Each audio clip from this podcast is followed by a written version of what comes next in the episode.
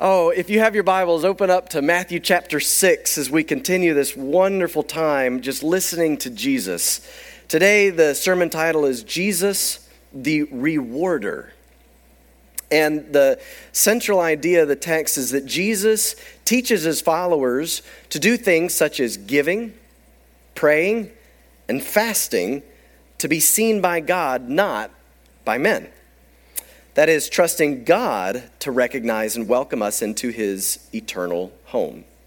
Believe it or not, it's about the exact same application to us today. Today, we should give, pray, and fast God's way for God's glory, trusting God to recognize and welcome us into his eternal home. Now, I'm curious, how many of you at some point over the last week or so have watched any of the Winter Olympics? Has anybody watched any of it? Okay, some of you are like, yeah, that was cool. I, I'm not like a huge Winter Olympics fan, but the um, snowboarding half pipe was really cool. I don't know, it, did any of you get to watch when the world record was broken by that guy? Uh, okay, so it, it was pretty cool. Admittedly, even as not a big fan, this um, Japanese guy went way up in the air, higher than anybody else has gone off. And if you don't know what a half pipe is, it, it's, I don't know, a, cut a pipe in half and fill it with ice and make it huge. And the snowboarders are woo, woo, woo, as they do, you know, these tricks all down the way. Well, if you know anything about it, there was an American competing in this named Shaun White. And Shaun White was 35 years old this, he has been competing in the Olympics since he was 17. Uh, he was uh, just this phenomenal snowboarder. And uh, this guy was going after, I believe, his fourth gold medal. He'd won three gold medals in this snowboarding half pipe. And this was, he had said to everybody, going to be his last Winter Olympics. And what I liked about it is people interviewed him and all, he talked about the pressure of the Olympics. And, and he was open and candid about, you know, when people just ask him, hey, are you going to repeat it again? Are you going to be able to do it a fourth time? What do you think, Shaun? Are you going to get it? And, uh, you know, hearing over and over again the can he do it again got to him. And so he opened up about his struggles. And this has been over the years. Sometime a few years ago, he met another Olympian named Michael Phelps. And if you know that name, Michael Phelps was an incredibly decorated Olympic swimmer. And Phelps was one who told him, You need to be careful to guard your mind, to, to make sure that you don't listen to all the things that people tell you you have to do. Just go out there and, and do what you can. And actually, uh, in 2014, after hearing that advice, Shaun White withdrew from an event because his, his mind just was not in a state, he knew it would be unsafe for him to try to compete. And so he actually withdrew and, and was criticized for it. Well, if you know the end of the story, Shaun White did get all the way to competing, and he, he had a, a really good run, but he had a few guys better than him. He, he placed fourth place, so he just missed that bronze medal. And they were interviewing him afterwards and were like, Well, would you have liked to have gotten, you know, just a little bit better to get that bronze medal? And he said, Well, of course I would have liked, but had I gotten the bronze medal, I would like to do just a little bit better to get the silver. And if I got the silver medal, I'd like to do a little bit better to get the gold. And so he was honest and he got hugged and a standing ovation uh, as he kind of left this sport for the last time. Now, it was incredible. It was neat to watch the skill, the speed, the prowess. I, I would make it like 10 feet and then flop on my face. You know, I, I don't think I have the body and the mechanics for snowboarding and certainly not down a half pipe. But here's what I thought as I reflected on that. Thankfully, the Christian life is not like the Winter Olympics. Here's what I mean God calls us to an incredible life, but we're not to practice our Christian life in order to receive medals from men. It's, it's not all about getting on that stage and having people go, wow, you are the best in the world at, name that aspect of Christian living. No, we do work to hear a certain well done, but it shouldn't be from men. And so that's where we're going this morning. We're going to consider whose well done we long to hear in terms of our Christian lives, and specifically as we give, as we pray, and as we fast. Because this is one of those times that we're going to need God to help us understand, let's go to Him first in prayer, and then we'll get into Matthew 6. Father God, I'm so grateful that when you call us to salvation, it is based on what you do and not what we do. This isn't a performance we have to do to achieve some standard that you recognize you're good enough to come up here. I just praise you that it's based on what Jesus has done for us. And I'm grateful that you also give us these things to do, not so that you'll uh, love us more, but because you already do love us. And these are good things for us to do to stay close to you, to work out the salvation you give us. So, Jesus, would you have your way in us as we listen to you this morning? And would you make us the kind of Christians that live with joy and your power for your glory? And we do the things you call us to do. But, God, would you let us do them for the right reasons? I, I need you, Jesus, in this because there are some things here that just convict me as I listen to you. And I pray that you would help Redemption Church as a family this morning to hear from you, to be blessed and to walk the Christian walk as you'd have us to walk it. I ask that Jesus, please, in your name, amen. Okay, if you have your Bibles, I invite you to stand in honor of God's word, if you are able, as we read from Matthew chapter 6, starting in verse 1. God's word says, Beware of practicing your righteousness before other people in order to be seen by them for then you will have no reward from your Father who is in heaven. Thus, when you give to the needy, sound no trumpet before you as the hypocrites do in the synagogues and in the streets, that they may be praised by others. Truly, I say to you, they have received their reward. But when you give to the needy, do not let your left hand know what your right hand is doing, so that your giving may be in secret, and your Father who sees in secret will reward you. And when you pray, you must not be like the hypocrites, for they love to stand and pray in the synagogues and at the street corners, that they may be seen by others. Truly, I say to you, they have received their reward. But when you pray, go into your room and shut the door and pray to your Father who is in secret and your Father, who sees in secret, will reward you. And when you pray, do not heap up phrases as the Gentiles do, for they think that they will be heard for their many words. That, another way of saying it is do not keep on babbling. Uh, we'll, we'll talk about that, but over and over again, the same phrases. Do not be like them, for your Father knows what you need before you ask Him. Pray then like this. Our Father in heaven, hallowed be your name. Your kingdom come, your will be done on earth as it is in heaven. Give us this day our daily bread, and forgive us our debts, as we also have forgiven our debtors. And lead us not into temptation, but deliver us from evil. For if you forgive others their trespasses, your heavenly Father will also forgive you. But if you do not forgive others their trespasses, neither will your Father forgive your trespasses. And when you fast, do not look gloomy like the hypocrites, for they disfigure their faces, that their fasting may be seen by others. Truly I say to you, they have received their reward. But when you fast, anoint your head and wash your face, that your fasting may not be seen by others but by your Father who is in secret. And your Father who sees in secret will reward you. Thank you. You may be seated. Well, first, whose well done do we long to hear? Look back with me in verse 1 of Matthew 6. The verse again said, Beware of practicing your righteousness before other people in order to be seen by them, for then you will have no reward from your Father who is in heaven. That verse governs everything we just read. It's like the theme sentence. You see, Jesus assumes at this point that we've been listening to the rest of the sermon.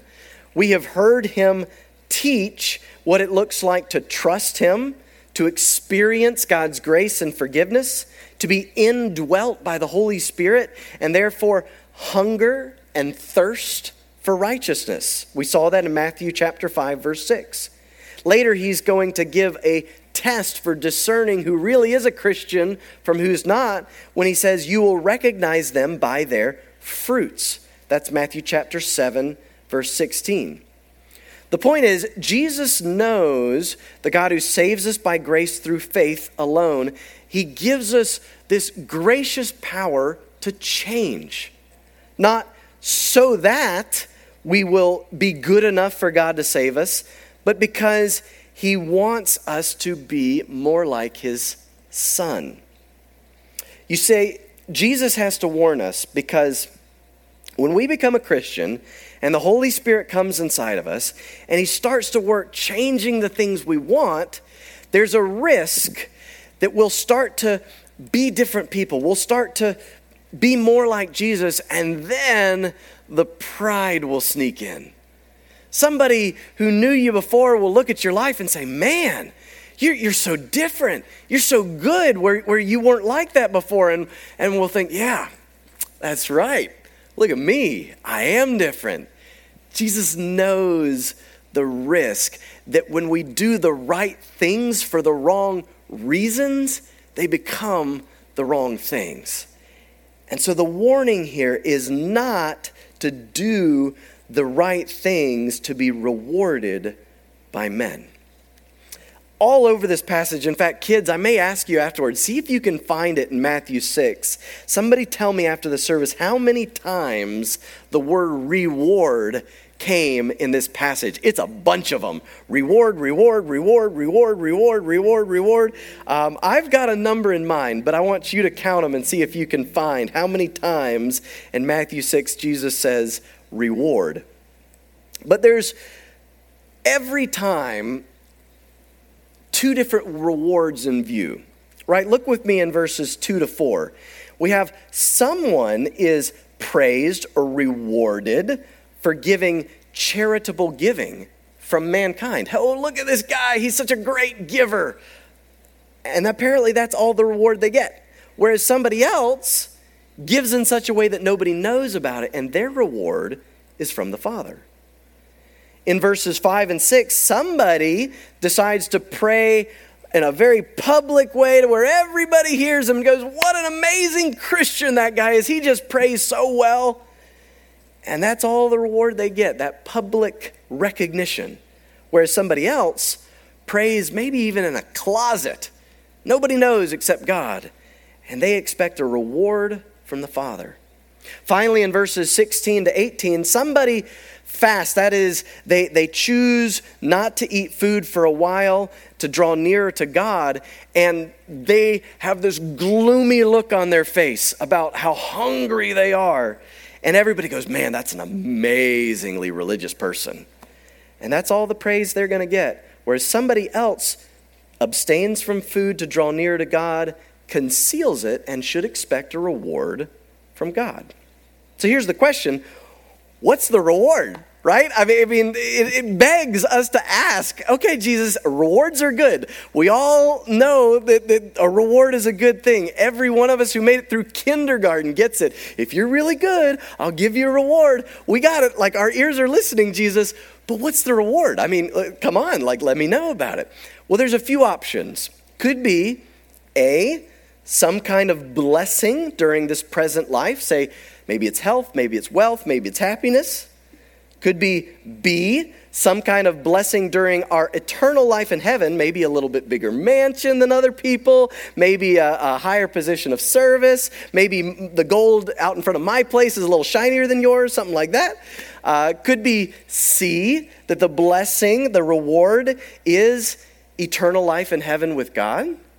Could be D, some combination of all of the above. And if you're like me on a test, I always pick D. If there's all of the above on there, man, I'm going to pick it. Well, in this case, I'm going to argue it's actually not D, all of the above. I'm going to suggest that the central reward that Jesus is talking about is C. That is the reward of eternal life in heaven with God. Now, look at this. There's two reasons I get this. First, over and over and over again, it's not they will get rewards in the plural, but a reward singular. There is one central reward. So we can't just pick all of the above if it is one central reward. It has to be A, B, or C. Now, second, this takes a little bit of careful Bible reading, but I think we'll all see this. Look in verse 4, how it ends. Verse 4, at the end of it says, Your Father who sees in secret will reward you. Okay? Now look in verse 6 at how it ends. Your Father who sees in secret will reward you. You get where I'm going. Look at verse 18, how it ends. You can guess. Your Father who sees in secret will reward you. Okay, now look at verse 14, how it ends. Your heavenly Father will also forgive you. This is a pattern. Father sees in secret will reward you. Father sees in secret will reward you. Father sees in secret will reward you. And one time it's slightly different to explain the other three. Your Father will also forgive you. The reward, the central reward that is spoken about in Matthew 6 is the reward of forgiveness. It's nothing less than entrance into the kingdom of heaven. Okay, now, if you have gone to a Protestant church for any length of time, someone is listening and going to wisely object. Now, wait a minute. Are you suggesting that Jesus is preaching some kind of salvation by works? Well, if you do these good things, Jesus will look at you and say, What a good person you are. Now I'll reward you with salvation. And I would say, Excellent question. Absolutely no is the answer to the question. Jesus is not saying you can earn your salvation. How do I know that? Well, look at how he ended last week at the end of Matthew 5. You therefore must be perfect as your heavenly Father is perfect.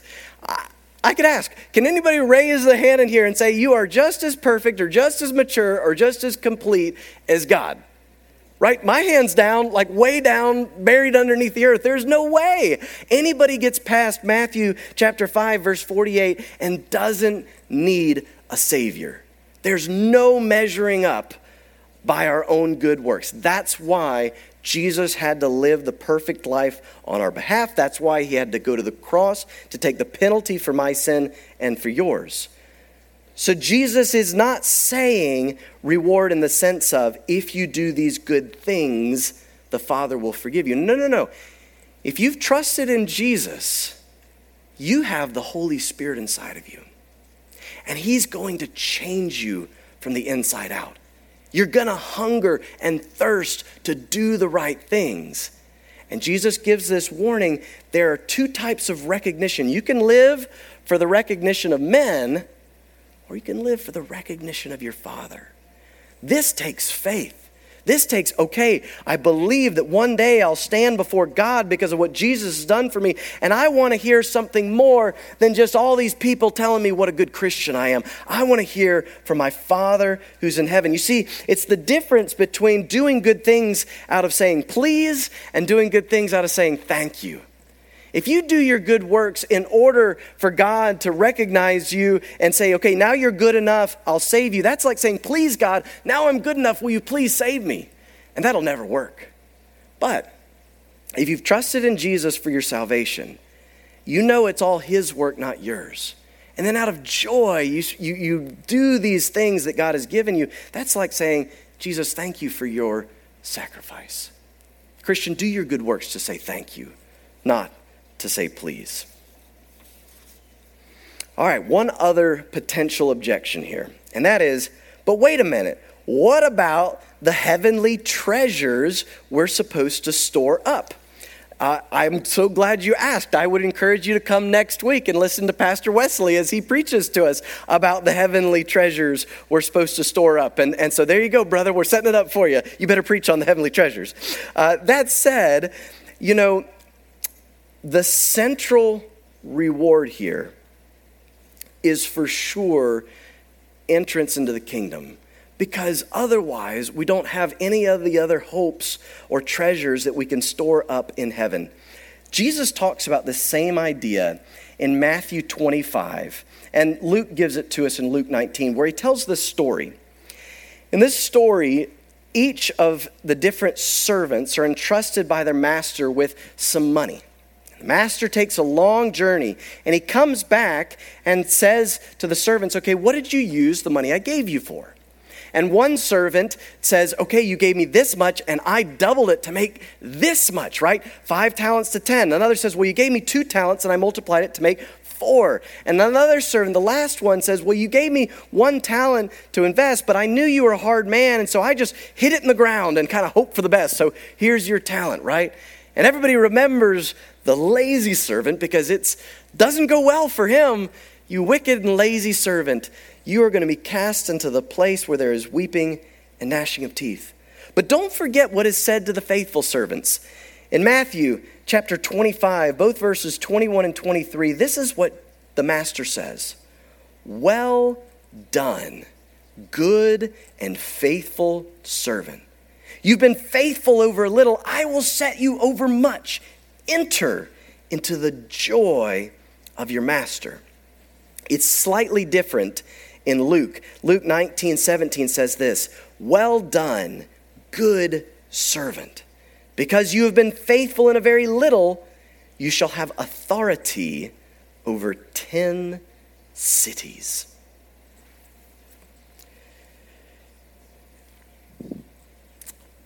I don't know all that heaven's going to be like. But I know enough from that book to know it's going to be really, really good. I know enough to, to get my appetite looking forward to standing with my king, my head bowed before him, and hear these words Well done, good and faithful servant. Now, I love y'all, I really do, but any compliment you could pay me doesn't even come close to hearing those words from my king. I want to hear those words.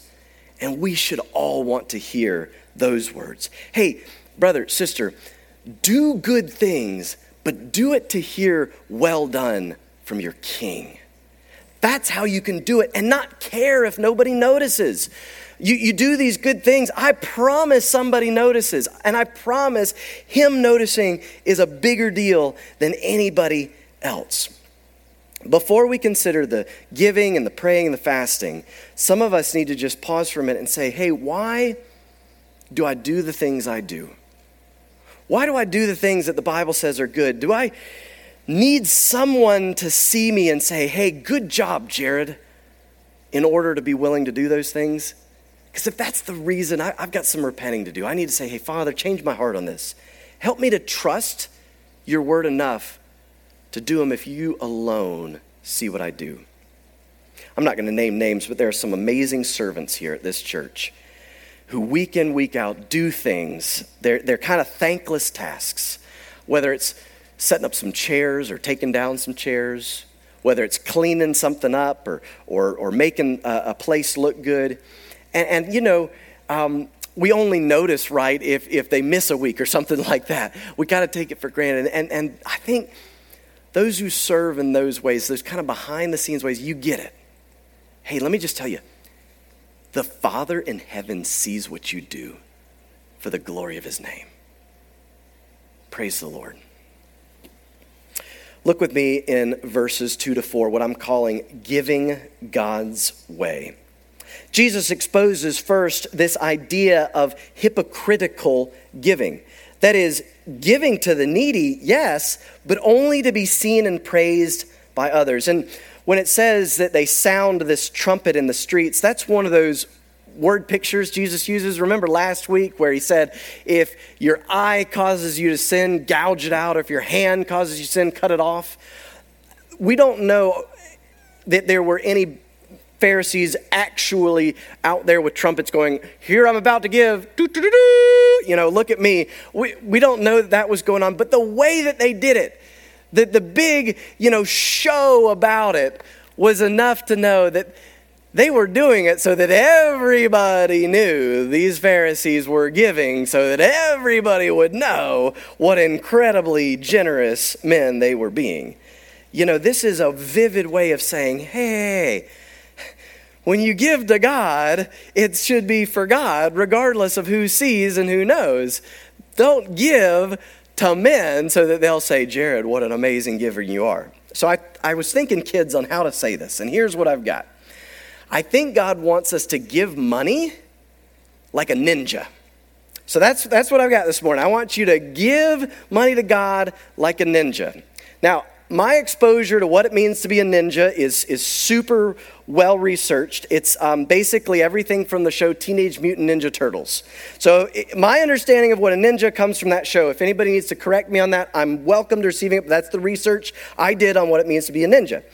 And in Teenage Mutant Ninja Turtles, the movie, kids don't watch it unless your parents say it's okay. But uh, the, the, these mutant ninja turtles, hence the name, who happen to be teenagers, rescue a girl named April O'Neil and their master slash father, a rat named Splinter. I don't know where they got this storyline. Uh, you know, asks his boys afterwards, "Were you seen?" That's all he wants to know. Did anybody see you? He doesn't care whether it was successful or bad or, or how many people's, you know, behinds they kicked. He just wants to know, did anybody see you? Because apparently, at least according to this movie, what it means to be a ninja is that you accomplish your mission in secret. That's why I say we need to be giving ninjas. Okay, how do you be a giving ninja? Well, the first thing is I think God has set it up to where we do a lot of our godly giving through your local church. There's a little offering back there, and I there's a reason it goes in and it stays a little bit hidden, both for security and because it doesn't need to be advertised. You're never going to see a board over here that says, here are the top five givers this week. Number one, so and so. Number two, so and so. That's not how it works. I promise that board is not going to be here. Like if it was here, I would have had great joy in hitting it with a sledgehammer because that's just not why people give.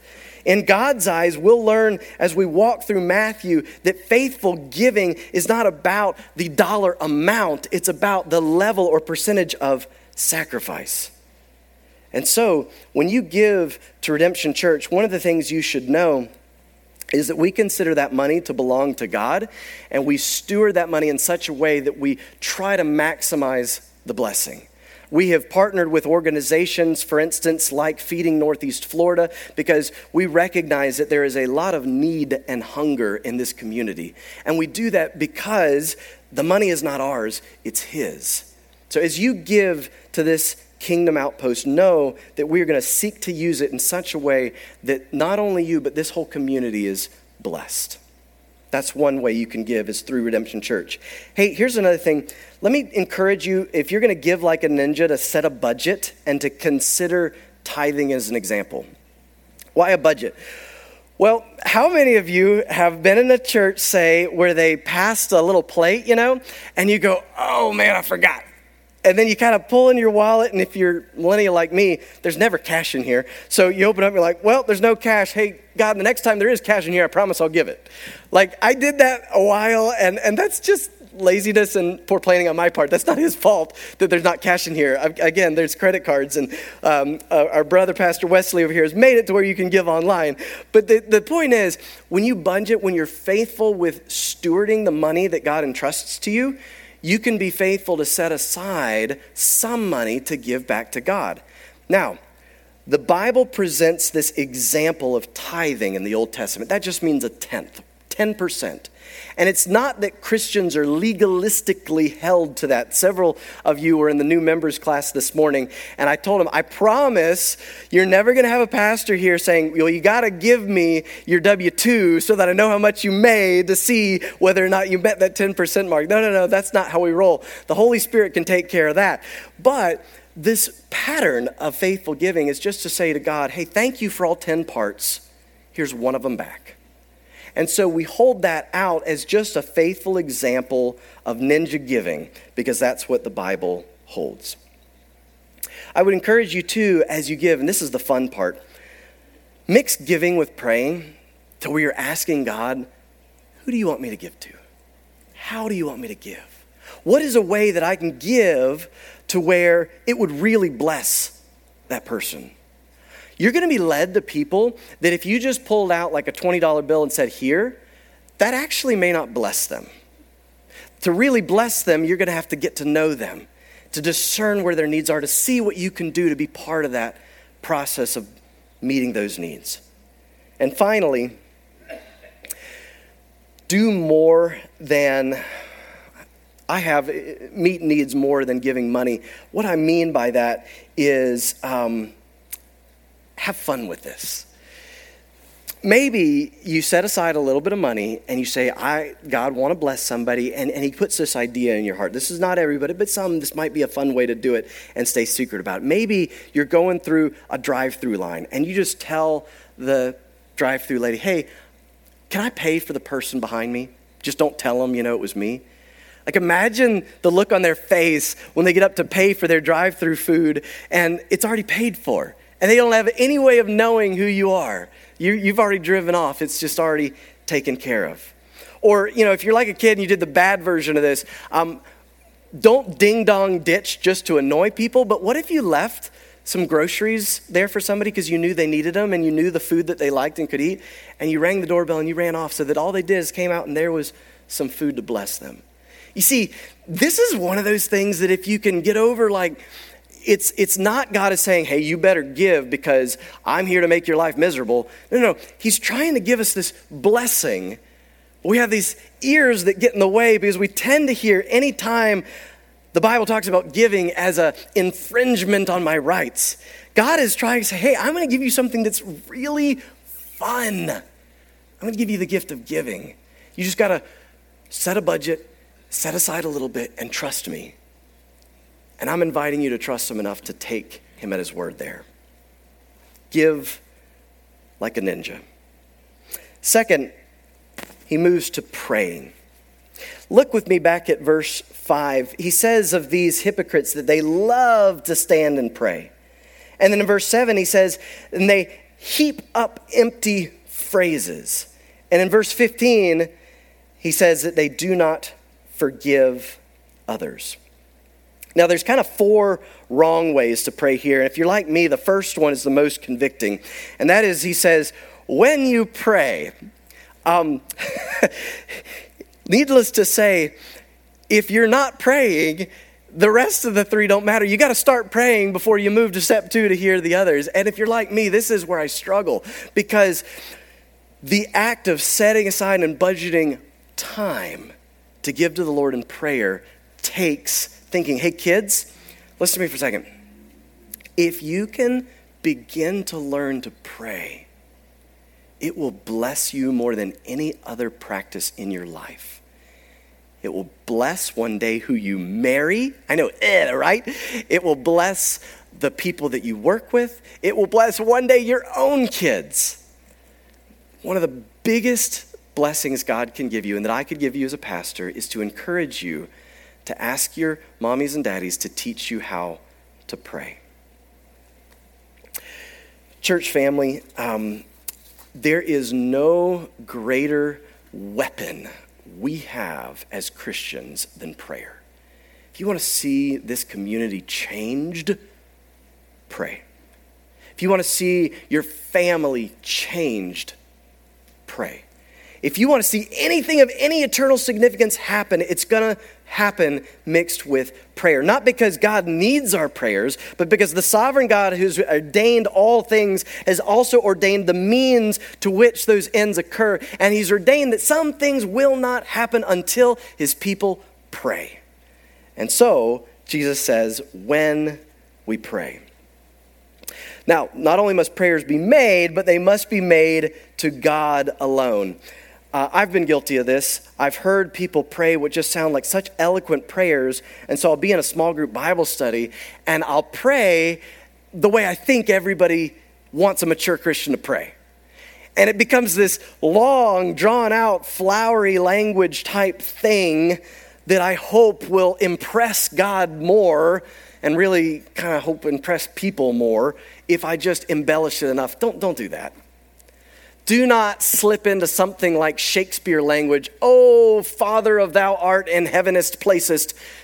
No, nobody today talks like that. Please don't pray like that. Um, God's not impressed. I'm not impressed. If anything, people will be probably a little weirded out. Like, like literally, reverence Him, but talk to Him just like you would talk to somebody you respect.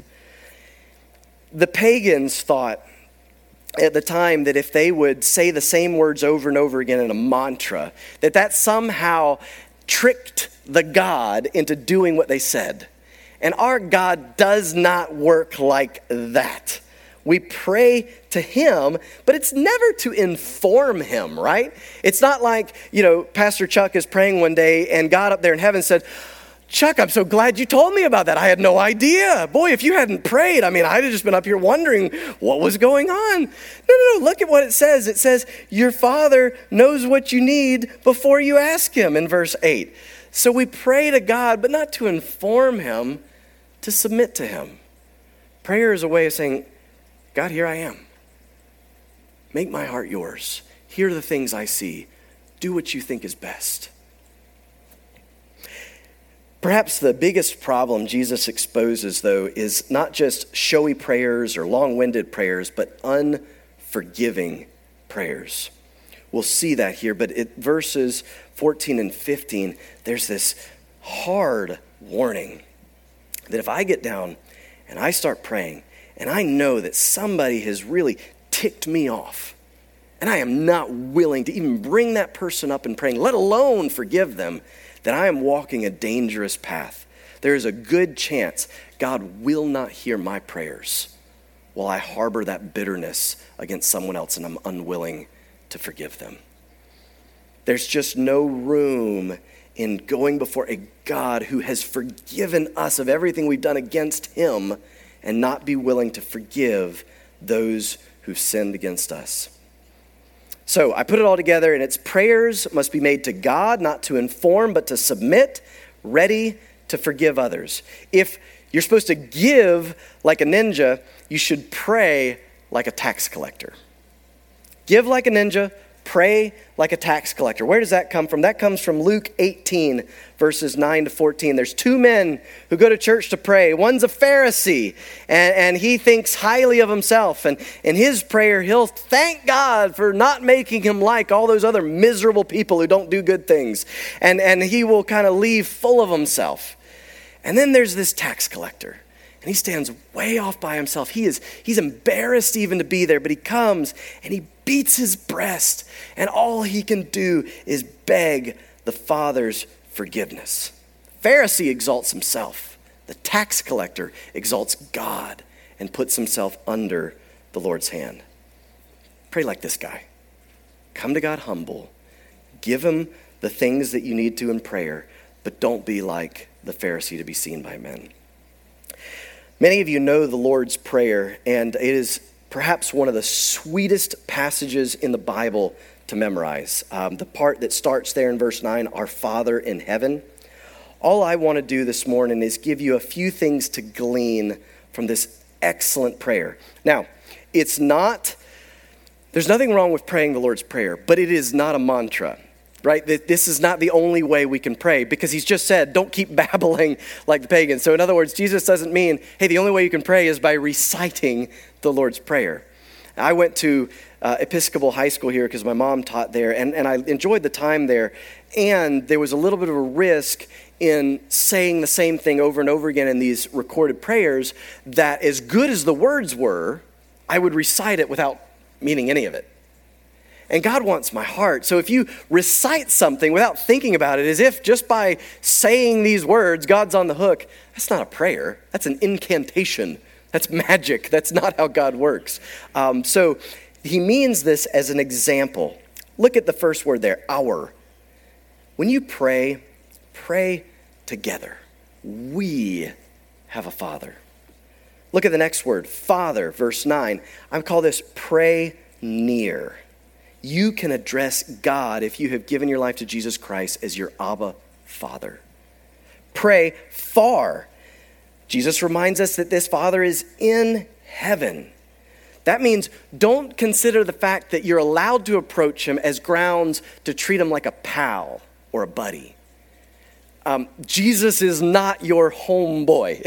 Jesus is the king before whom I bow. So while I can call him Father, I still revere him as the heavenly Father.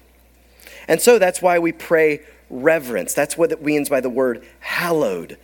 Let your name be consecrated and sanctified because you deserve worship. Pray together, pray near, pray far, pray reverence, pray heaven. This is so wonderful when it says, um, let your will be done on earth as it is in heaven. Well, in heaven, the angels perfectly obey God. And for that to happen on earth, Jesus is going to have to not only die on a cross, but one day come back to where the kingdom of heaven covers this land and the new heavens and new earth is here. So when we pray heaven, it's just like the end of the Bible where we say, Come, Lord Jesus, come. We keep that eternal perspective. And we pray daily. Give us today our daily bread. The, the praying for heaven doesn't eclipse the fact that we need Him every single day. And in a materialistic society like ours, it is so important to remember you need Him. I mean, for the air we breathe, the water we drink, the things we eat. You say, Well, I earned money to pay for that food. Well, yeah, but who gave you the job? Who gave you the body? Who gave you the mind? Who gave us a planet that can produce food that we can eat? We go daily to God for our needs. Not only pray daily, but pray forgiveness. Again, this is the one that he zeroes in on. Be sure to regularly go to God and ask forgiveness for your sins and to ask Him to keep your heart gentle towards others. And when He convicts you, and it happens, I'll tell you how it happens. I'm sitting there in prayer, and then God will bring someone to mind, and I'm like, oh man, Lord, why'd you bring him to mind? I mean, they just, you, don't you know what they said? Don't you know what they did to me? And, and if you will bring that person up in prayer, I promise He'll soften your heart toward that man or that woman. And you'll find yourself, even if you don't want to, having to call him and say, hey man, I got to have a conversation. You know, there's something between us. Can we talk about it?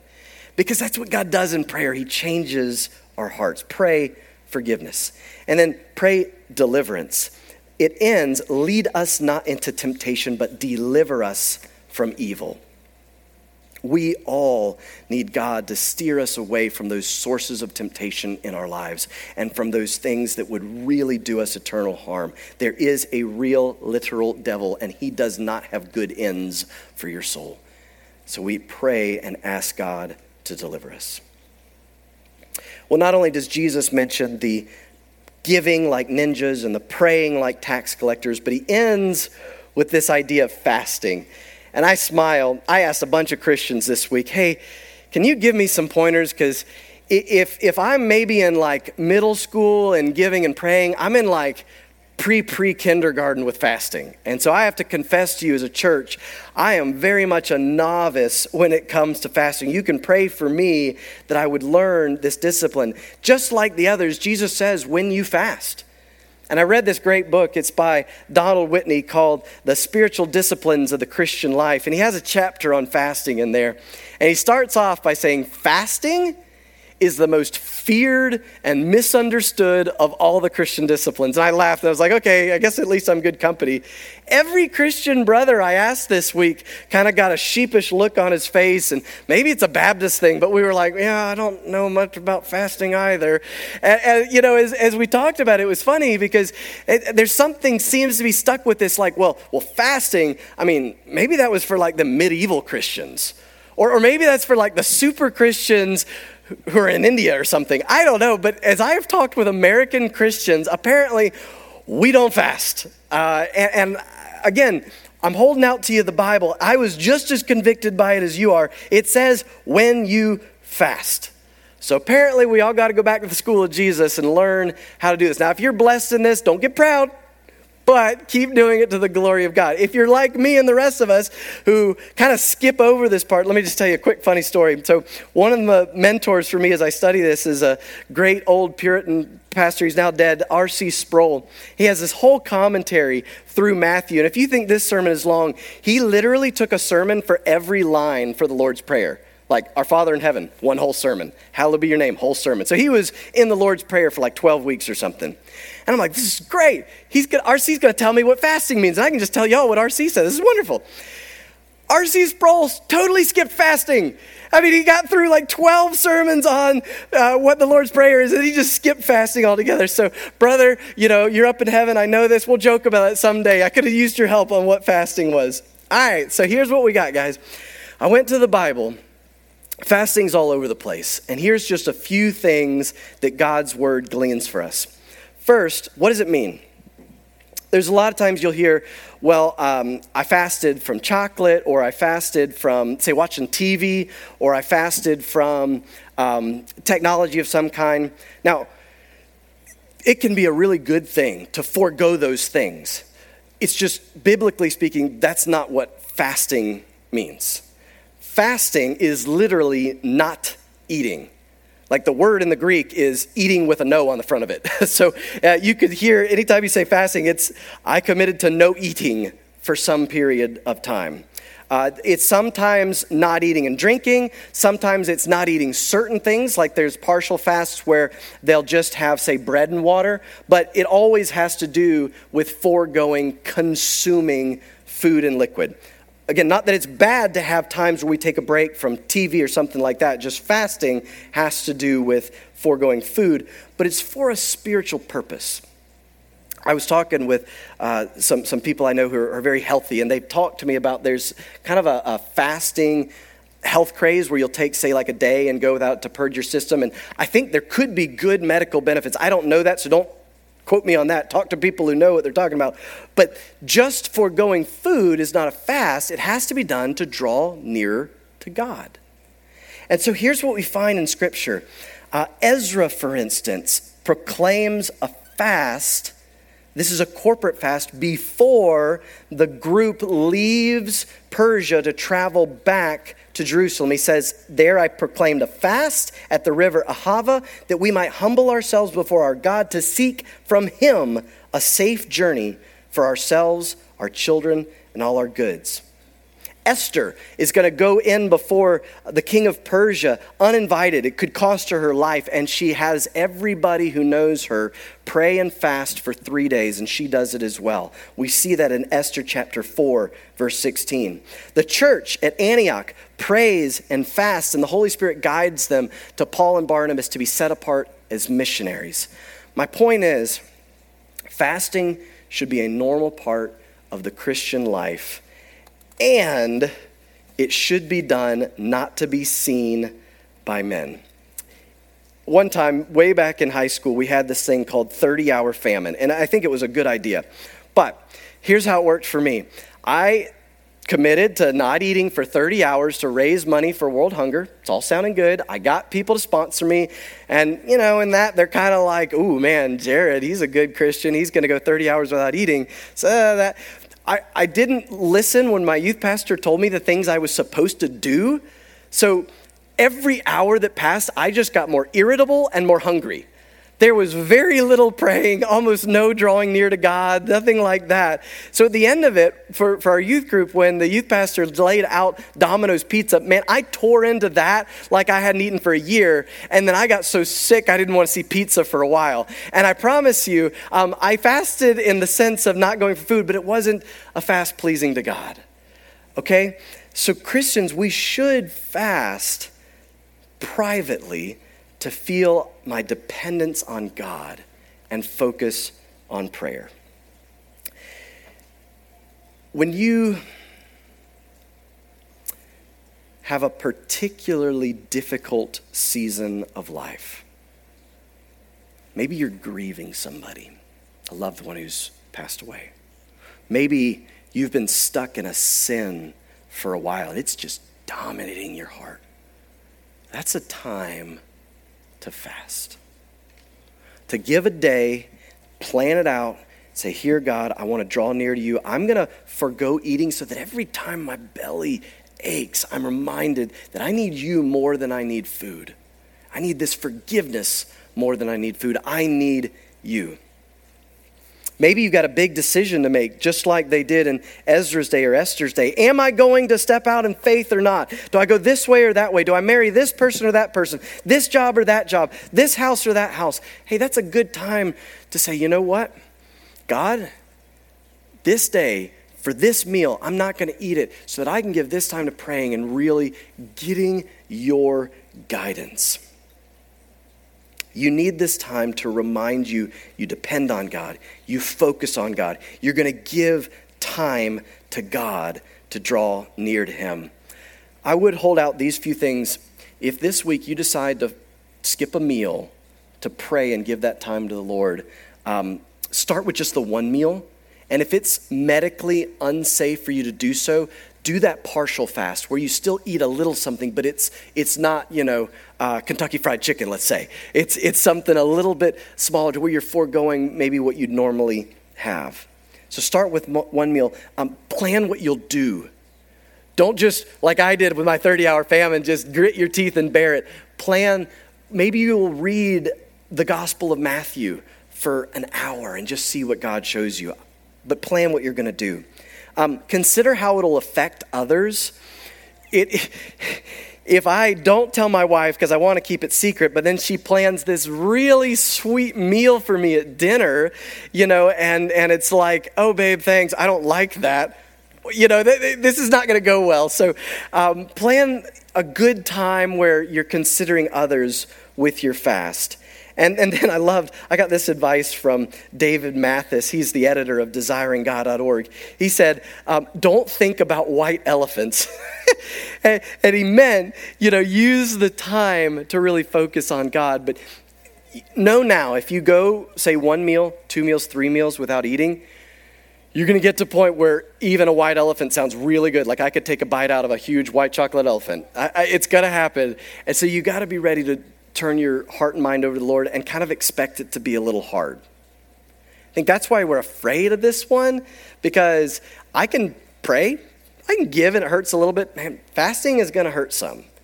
And here's what I'll tell you if you'll persevere in this, just like the others, this is a gift from God. As I read this week on people who have fasted, there's something about fasting that reminds us we are looking forward to more than just a meal. We're living for something more than just meeting our basic needs. We've got this eternity that we can look for. We serve a God. And it's like the problems of this world, whether it's how I'm going to pay my bills or what's Russia going to do with Ukraine, they just they fade a little bit as we draw near to the Lord in fasting and prayer. I want to end by just reminding you of something about Jesus. Jesus did all these things.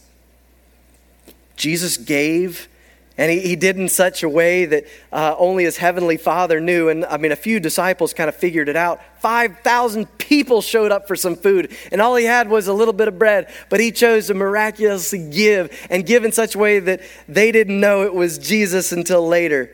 Jesus prayed all the time. I mean, he would get away by himself and pray to spend time with his Father. And fasting? I mean, you think one meal is bad? Jesus fasted for 40 days. I mean, my goodness. Jesus has done everything he's asking us to do, and his life was filled with joy. So he holds these out as gifts for us today. I'm going to ask uh, Wesley to come up here and just play a little bit as we close out this service. Some of you may have heard all this talk about giving and praying and fasting, and there's a problem. You see, you could do these things, but if you don't know the Savior who's gone and died in your place, they don't mean anything. We started by saying this reward we're talking about is entrance into the kingdom of heaven, and you cannot earn your way into heaven with your giving with your fasting, with your praying, with your attending a church or your serving. No, no, no. That's what Jesus did for you. And so as I pray here in just a minute, if you've never come to a point where you've put all your weight on Jesus, I want to invite you to do that. If you're joining us online and you're just by yourself in your living room, hey, the Father who sees in secret, he can hear you. And I want to give you an opportunity to do that. What it looks like to trust Jesus is admit your sin to him, believe that he alone died on the cross for your sins, and commit to follow him as your Lord. Admit, believe, commit. You do it in prayer, it's between you and the Lord. Christians, I kind of have a dare here, and that is that each of us would dare to believe when Jesus says these things about giving and praying and fasting, he's got our good in mind. Let's use this as a time just to say, hey, God, where do you want me to grow here? Is it in giving? Is it in praying? Is it in fasting? Is it in all three? And help me to do this in such a way that God sees, but maybe other people don't even know. We're going to go to the Lord in prayer right now, and then we'll close out this service. Father God, we asked you to send your Holy Spirit to move in such a way that we would be changed this morning, that Jesus would be glorified, and that we would be able to hear him. I pray right now for hearts to be receptive to you. That, that Jesus, whatever you want done right now, it would happen. Maybe there's a Christian here who needs to commit to giving. Maybe there's a Christian here that needs some help praying, setting some time aside to really pray more than just kind of a few hasty prayers here and there. Maybe there's a Christian here who, who just has never fasted. The idea is totally foreign, and, and they need courage to set a time this week to fast. And, and maybe they need to open up and share that with somebody just to get some help and some accountability in doing that. God, would you bless us with courage, with faith, with trust that says these are good for us. And we'll trust that you see. And, and one day, Jesus, we've trusted in you. We want to hear those words. We want to hear, well done, good and faithful servant. God, you've blessed me. I've known some amazing Christians who, they, their amazing thing is that they prayed so faithfully for so many years. And, and I think I'm going to, you know, uh, serve under them in heaven one day because the world may not have ever known the things that they did, but you saw, you know, you, you knew what was going on. Jesus, would you have your way right now in the hearts and the minds of your followers here this morning? Transform us into those who hunger and thirst for righteousness to get recognized by the Father. Holy Spirit, I'm going to ask specifically right now. There's anybody here, God, who doesn't yet know you as the Lord and Savior that you are, would you move their heart right now? Give them that nudge to where they know it's from you and they'd say, Okay, God, I, am willing. Uh, what do I do? Hey, if you've never trusted in Jesus, do this. Right now, Tell the Father that you've sinned against him and ask his forgiveness. Tell Jesus that you believe that he died on the cross for your sins and rose from the dead, and you believe that it is him alone you can be forgiven. And tell God that you are going to commit to follow Jesus as the Lord of your life from this day forward. This prayer is not magic, but if you mean it, he will hear. And that's all it takes for him to look and say, I see you, I hear you, I forgive you, you're mine. Hey, with every head bowed, every eye closed, if you prayed that prayer for Jesus to be your Lord and Savior this morning, would you just look up at me? Just make eye contact here, real quick, so that I know that you prayed that prayer. I'm looking around the room. Look up at me right now if you prayed for Jesus. I see those eyes. I see those eyes. If you prayed that prayer, I see those eyes. I see those eyes. I see those eyes. I see those eyes. If you pray that prayer and you meant it and you want Jesus to save you, I just want to be able to pray with you. And I'm going to invite you to do something that might be a little scary. But as Wesley starts to sing, I'm going to invite you to come down here. You don't have to. This is a brave step, but if you mean it, I'm going to invite you to come down here so I can just put my hand on you and pray for you If you mean it, as Wesley sings, Come Down, so we can pray together.